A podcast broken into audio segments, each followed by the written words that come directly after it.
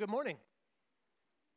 Welcome to the New Year's Eve edition of Ridgetop Church. Um, a lot of our folks, some of which will be listening to this uh, recording, are still with family and traveling, and um, and we are excited for a new year.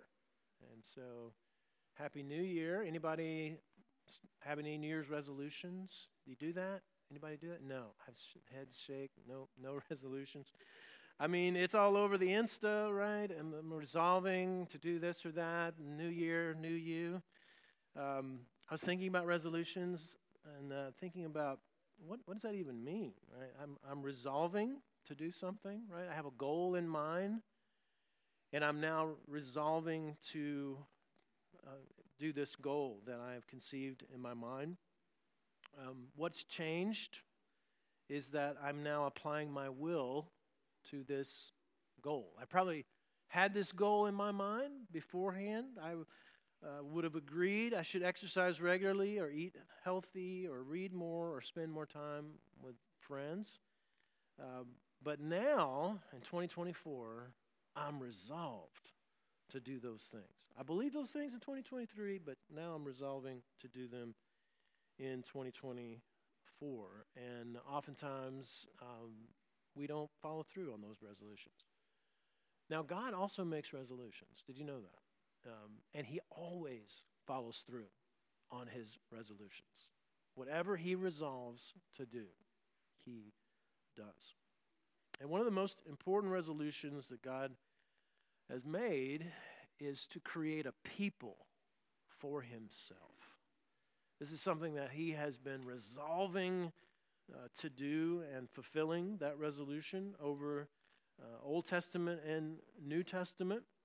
Uh, and even in times when it seemed very unlikely, God was still resolved to create a people for himself. When things really seemed unlikely, he would oftentimes send a prophet to encourage the people of God, to remind them, no, God has resolved to do this, and you can trust that 100%.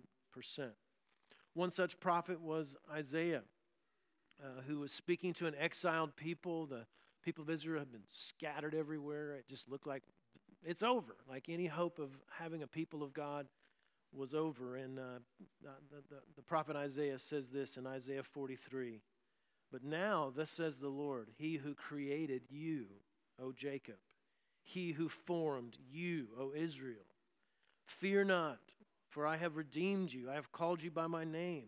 You are mine. When you pass through the waters, I will be with you, and through the rivers, they shall not overwhelm you. When you walk through fire, you shall not be burned, and the flame shall not consume you. For I am the Lord your God, the Holy One of Israel, your Savior. I give Egypt as your ransom, Cush and Seba in exchange for you, because you are precious in my eyes and honored and I love you.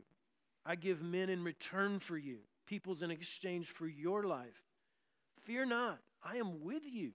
I will bring your offspring from the east and from the west. I will gather you. I will say to the north, Give up, and to the south, Do not withhold. Bring my sons from afar and my daughters from the end of the earth, everyone who is called by my name, whom I created for my glory, whom I formed and made. Sounds pretty resolute. Pretty resolute. God is resolved to create a people for himself. He's absolutely committed to that. And not just among the people of Israel. He's also committed to bring people out of the many peoples of the world into his people that he's creating for himself. The very next verse in Isaiah 43, verse 8 Bring out the people who are blind, yet have eyes, who are deaf, yet have ears. And then in verse 9, all the nations gather together, and the peoples assemble. Who among them can declare this and show us the former things? Let them bring their witnesses to prove them right, and let them hear and say, It is true. So not only is God creating a people out of the nation of Israel in the Old Testament, but then he's bringing other nations, other peoples, and gathering them into a people, and doing that through a saving work. Uh, he's saying there in Isaiah 53. And this is an amazing vision, right? Saving many people out of every ethno linguistic group on the planet and gathering them to himself as a unified people for his, his glory, right? His honor. How on earth would God do that? Right? How, how would he do that? I think most Old Testament be- believers read Isaiah 43 and other places like that and just sort of scratch their head. Um, maybe think um, some sort of a massive military effort that would go that God would undergo to bring people together like that, a totalitarian regime of sorts that would force God's hand on the nations. But we who are the New Testament people of God have the privilege of knowing and participating in God's ultimate plan, of fulfillment of his plan uh, to create one people from the many peoples of the earth. And so, how is he doing that? Short answer the way he's doing that is through the church. He's doing it through the church. The church is like this culmination of this plan to gather peoples from all over the earth and, and bring them into one unified people. It was on Jesus' mind as he uh, taught and uh, discipled. Yeah, he can hear his resolve in Matthew 16 when uh, he's talking to his disciples. He says to them, But who do you say that I am? And Simon Peter replied, You are the Christ, the Son of the living God. And Jesus answered him, Blessed are you, Simon Barjona, for flesh and blood has not revealed this to you, but my Father who is in heaven. And I tell you, you are Peter, and on this rock I will build my church, and the gates of hell shall not prevail against it. It's this individual profession of faith on Peter's part, but quickly Jesus moves from that individual reality to a communal reality of the church. He's going to build the church out of these individual converts to the good news of Jesus Christ. So, again, how, how does he do this? Right? This is what we want to talk about um, this morning. This is the, the, long answer to what God is doing in gathering uh, the people, uh, people for himself and how he plans uh, to do it. And we're looking at this uh, Matthew 28 passage that's probably familiar to, to many of you, most of you. Uh, if you put the Matthew 16 passage with the Matthew 28 passage, uh, it, it, it kind of gives us the, the vision, the big vision of Matthew 16. Jesus is going to build his church. Um, but Matthew 28 tells us how he's going to do it, right? And you need both. You need the big picture of, of places like Matthew 16 uh, that let us know what the vision of where we're headed. Um, it's similar to if you're going to build something, you need the vision, the plan of what you're going to build before you start in the nitty gritty of the nails and the hammers and all, all the, all, all, the things that you're going to do to build something. It happened in this building, or it's in the process of happening in this building. We're having the heating and the, uh, the cooling replaced, which is why it's a little chilly in here because all the heating and cooling has been pulled out as of last week. But that all started with a meeting at a table in the back there and I'm sitting around with a bunch of, of, of, guys that are all kind of dressed like me. Everyone's clean, you know, nobody's got any dirt on them or any, any kind of a sweat. No one's sweating. We're all looking at plans on the table and how it's all going to play out and making a schedule. It was all very important work. But it wasn't like yesterday. When I walked in yesterday, there was five guys in that mechanical room, and they were sweating and they were covered with dust, and they were lifting up these units. They were getting it done, right? And so Matthew 16 is more like sit around the table. This is what's going to happen. And Matthew 28 is more, okay, here's the nitty gritty of what it's going to take to make it happen. Right? And we're going to look at Matthew 28. So in Matthew 28, we're going to look at what is to be done, how is it to be done, and who is going to do it. This gathering of this people uh, of God. So again, I want to I want to read it again. I know it's familiar to most of you, but just so we have it ringing in our ears as we talk through this. Matthew 28, verse 16. The eleven disciples went to Galilee to the mountain to which Jesus had directed them. And when they saw him, they worshiped him, but some doubted. And Jesus came and said to them, All authority in heaven and on earth has been given to me. Go therefore and make disciples of all nations, baptizing them in the name of the Father and the Son and the Holy Spirit, teaching them to observe all that I've commanded you. And behold, I am with you always to the end of the age. So, what is to be done? Uh, the making of disciples. This is God's plan for how He's going to gather a people uh, to Himself. A disciple is a learner, but more than a learner, more than a learning, uh, learning, learning of information. It's a, a kind of an apprentice, right? He's saying, I want you to make apprentices of Jesus. Uh, it's, it's more like lab than lecture, okay? It's not less than lecture, but it is more. When I was uh, at the University of Texas and I was taking organic chemistry, there was a one hour lecture every week so we could understand what we were doing in the lab. But we spent four hours in the lab. And we would, would have this lecture here's how you do it, right? And it's like, oh, that, that seems easy enough. And then you get in the lab, and it was not easy. In fact, I failed the first one and I had to retake it. It was so hard because I, I was have, actually having to do uh, organic chemistry. And so, what, what we're seeing here is, is this uh, sense of not just making pe- pe- people who know stuff, uh, but, but people who actually know how to live the stuff, live the truth uh, about who Jesus is and what the gospel means. Um, this may sound a little weird to us, this making of apprentices. I think for modern hearers, we say, well, why not a marketing campaign or a political campaign or a military campaign? Maybe that would be more uh, effective. Uh, maybe it would be quicker, right? It would, it would spread faster if we did something along those lines. And honestly, the church has fallen and continues to fall into the temptation of thinking that a marketing campaign or military campaign and political campaign are going to make this go faster.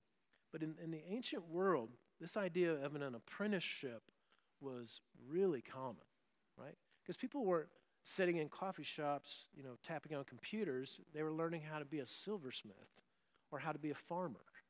Right? And they were actually doing things with their hands. And so, in order to learn that kind of information, you can't just sit in chairs and listen. You actually have to go do the thing, right? And so, you would go follow a silversmith around and watch them do their thing, and then you would try it on for size and not do it that great, and they'd give you feedback, and over time, you would learn how to be a silversmith or uh, a farmer or a rancher or, or whatever it is that you're trying to learn to do. And so, this is more the idea of a disciple, is that of an apprentice.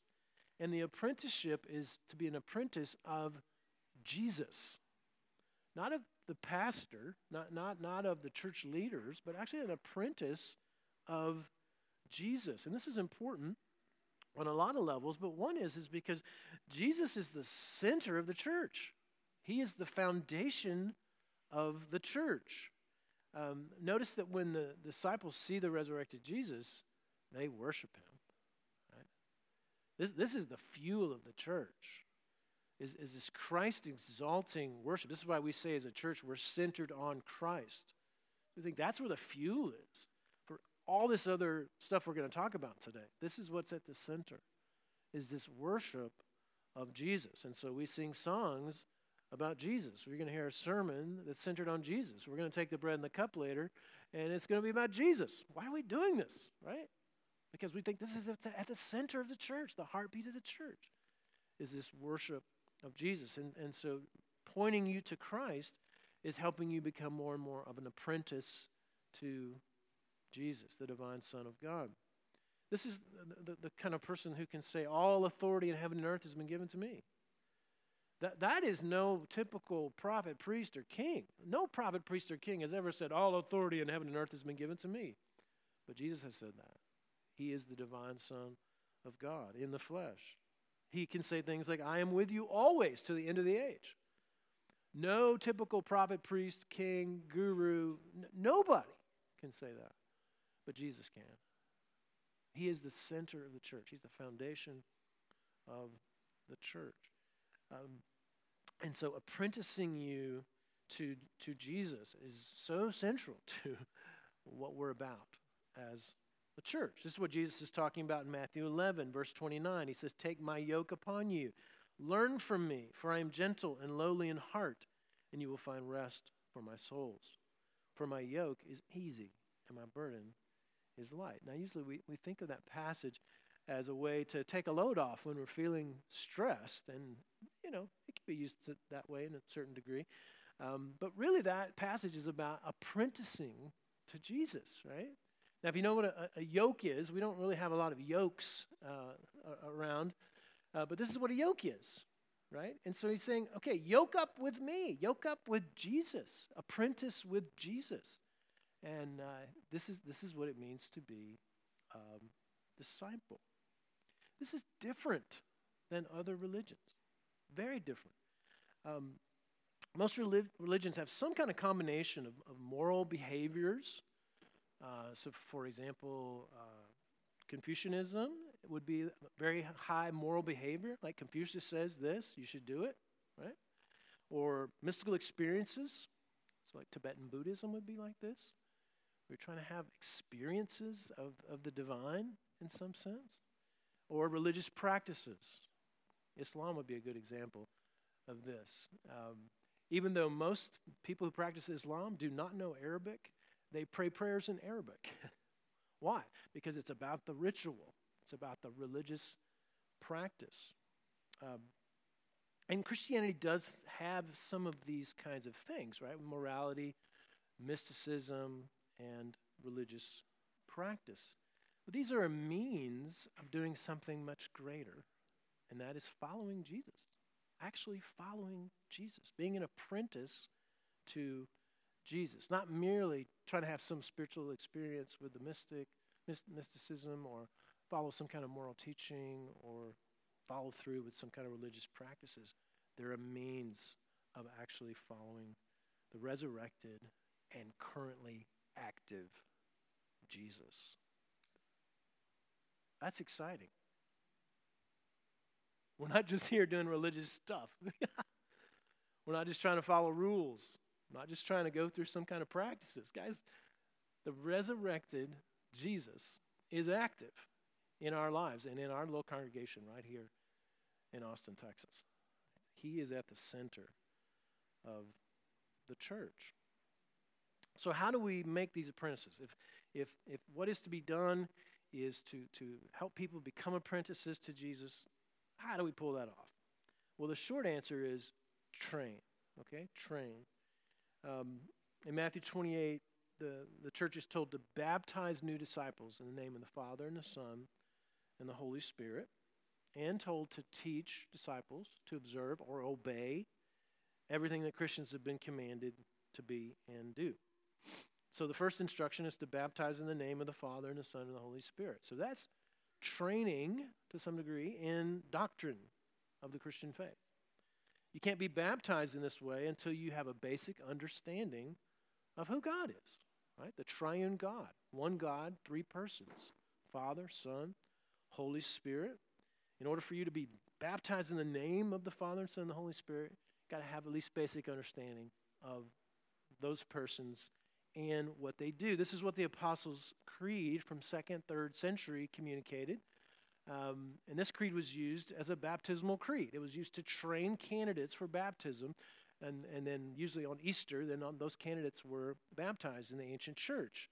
And so the creed starts off with I believe in God the Father Almighty, creator of heaven and earth. There, there's the first person of the Trinity. Then the second section I believe in Jesus Christ, his only Son, our Lord who was conceived by the Holy Spirit, born of the Virgin Mary, suffered under Pontius Pilate, crucified, died, and was buried. He descended to the dead. Third day, he rose again from the dead. He ascended to heaven and is seated at the right hand of God the Father Almighty. From there, he will come to judge the living and the dead. So that second section is about Christ the Son, right? And then I believe in the Holy Spirit, the Holy Catholic Church, communion of saints, forgiveness of sins, resurrection of the body, and the life everlasting. Amen. And so then you have this third person of the Trinity, God the Spirit. And so why, why would they use that to train candidates for baptism? Because they're baptizing them in the name of the Father and the Son and the Holy Spirit. And they need to know who those persons are and what they do. And so that creed is some of the basics of what it means to believe rightly about God. So this is the first part of how you make a disciple. You got to make sure they believe rightly about God. And that doctrine's not merely agreed with, but it's professed, right? It's professed. Uh, by an overt act of baptism, right? This is where that teaching kind of tips into training. You aren't just asking people to learn stuff, although you are, but you're calling people to believe with their whole person, body and soul. That's partly what you're communicating when you put their whole bodies under the water and bring them out. You're saying they're not just uh, baptizing their brains and saying, I agree with something. They're saying, No, I, I am professing body and soul my belief in, my trust in this gospel uh, truth. And so, this, this training of, of, of understanding right belief is so important in making a disciple, making an apprentice of Jesus. But it's not just right belief, it's also training in how you live your daily life. That's the second part of what Jesus tells them to do. He says, Teach them to observe or obey everything that I've commanded you. And so, this is obviously a big topic, right? There's a lot of commands in Scripture and lots of things to uh, learn about and then begin to practice on a daily basis, which is also a process of figuring out how do I do this on uh, a regular basis. But a few examples of, of what apprentices of Jesus uh, must learn to practice would be how to pray, how to read the Bible, how to rest, how to work, how to serve others, how to steward one's life and time and body and uh, money and their stuff, right? How to share the gospel with other people and many other things.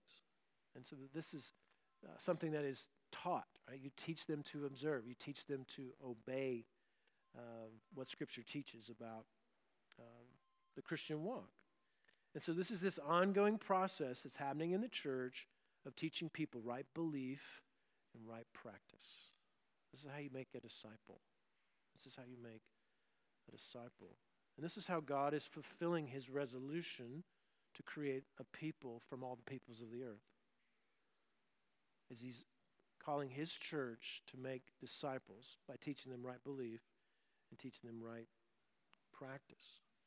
And this is who is doing it, right? Is, is the church. Not just the pastor, not just the leaders, but every Christian, right? The way that these disciples get made is that the disciples of Jesus make disciples. That's part of being a disciple. You have to learn how to observe and obey that command to make uh, disciples.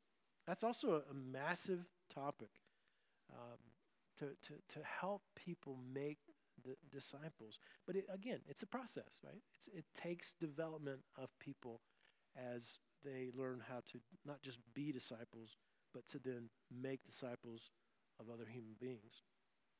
Um, so, again, what is to be done? We make disciples or apprentices of Jesus. How is it to be done? We train in belief and practice. And who is going to do it? All of us, right? We're all in it development of being disciple makers. And the place you do that is in the church. It's in the church. When Jesus is saying, I'm going to build my church, right? The gates of hell will not prevail against it. This, this building of the church is this disciple making endeavor that's happening in and through the church. The church that he says, I have all authority in heaven and earth. The church that he says, I am with you always to the end of the age. This, this, is, this is where God's activity of this disciple making endeavor is occurring. And so the way you get involved in this is one, you got to join Jesus through faith in Christ, right? You got to admit that you're a sinner, admit that you need him to save you, and to come to him in faith. And then you join his church, right? As, as you join him, you then join his church. And membership like having a formal membership is a tool for facilitating that, right? And so we have a membership class, which many of you have, have been through. And you heard the belief and you heard the practices of the church, and you said, Sign me up. I believe that, and I want to participate in practicing those things uh, with a, a, a, local body known as Ridgetop Church. We use this little um, five devotion uh, picture here to, to, to remind us of the basics, the practices, right? Uh, and at the center, as I said before, is worship, right? The worship of Jesus. And out of that, then we are um, being we're continuing to study and apply His Word. We're continuing in prayer. We're continuing to be in fellowship with one another as brothers and sisters in Christ. And we're continuing to be on mission as we uh, live out in the world.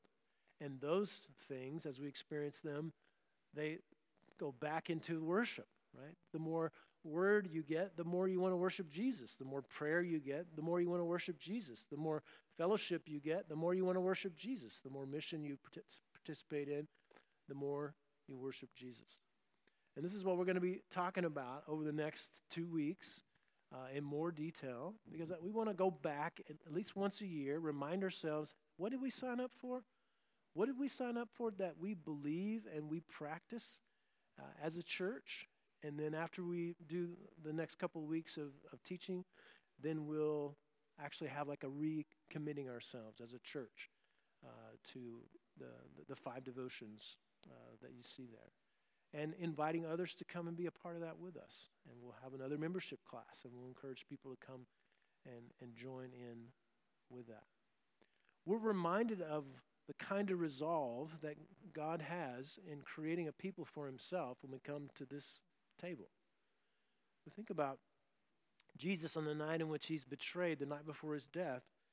He took bread and he broke it. And he gave it to his disciples, saying, Take, eat. This is my body given for you. Was he saving individuals? Yes, absolutely.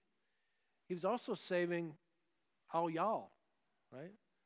Uh, like he's saying to his disciples, I, I, I am saving a people for myself. I mean, the reason he chose 12 disciples in, in part was to show that he, continuity between the Old Testament 12 tribes and the New Testament 12 apostles.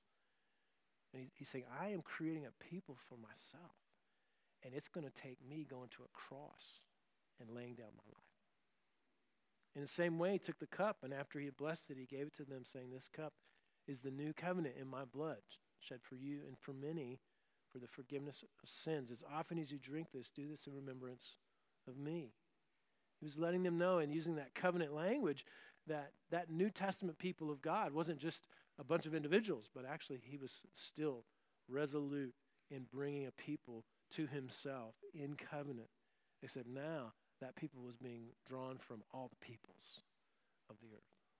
So when we take this, we're remembering that, remembering not only what God did for us as an individual through Christ, but also what He's done for us as a community as we live together as brothers and sisters in Christ. So let's pray. God, we give you thanks and praise for this vision of yours to create a people for yourself that you have, have formed and shaped and loved and protected and are building up even now. Thank you for this uh, local expression of that in, at Ridgetop Church and the way that we've seen you draw together a new congregation that is expressing these truths. God, we pray you would protect us, Lord. You would strengthen us, that you would give us wisdom for the days ahead for 2024. Uh, we, we thank you for what you've done to make that possible, God. And we are grateful that we get to be family together because of the gospel. And that, that, that this, these family relationships aren't just for this life, but the life to come. And that you have bought and paid for that. And so we are thankful for that. We remember that today. We pray your blessing over the bread and the cup and our time together as we take it and as we worship you. Just as those disciples worshiped you on that mountain in Galilee and heard your commission. Lord, we worship you this morning and we hear yet again your commission to make disciples of all nations. And we pray all these things in Jesus' name. Amen.